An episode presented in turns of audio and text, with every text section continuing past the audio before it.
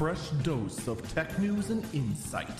This is the Early Bird Briefing. It is Wednesday, July 14th, 2021. This is the Early Bird Briefing. I'm Eagle Falcon. Alright, we have a bit of an odd one.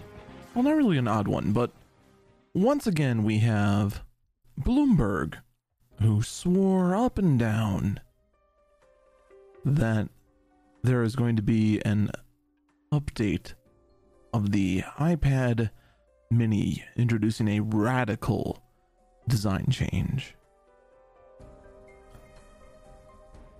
And of course, they're saying all the same things as last time USB C, an updated SoC, thinner bezels, something more reminiscent of the iPad Air or the iPad Pro. So now that I've seen how Apple is going to be tackling the iPad line, we, we now have an idea of what they're going to be doing. The iPad Pro is actually going to have a super hardware in it. The iPad Air is going to be the the next gen sort of kind of premium experience. They're still going to have a regular iPad that's the easiest way in. And the iPad Mini is just a miniature version of the entry level.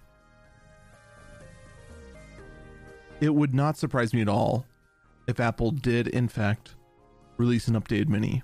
But here's what I think I think the iPad Mini is not going to get a radical redesign until Apple is confident they can make this newer design of the iPad, this like iPhone esque sort of design, as cheap to manufacture as the original design. Then, and only then, is the iPad mini going to get refreshed.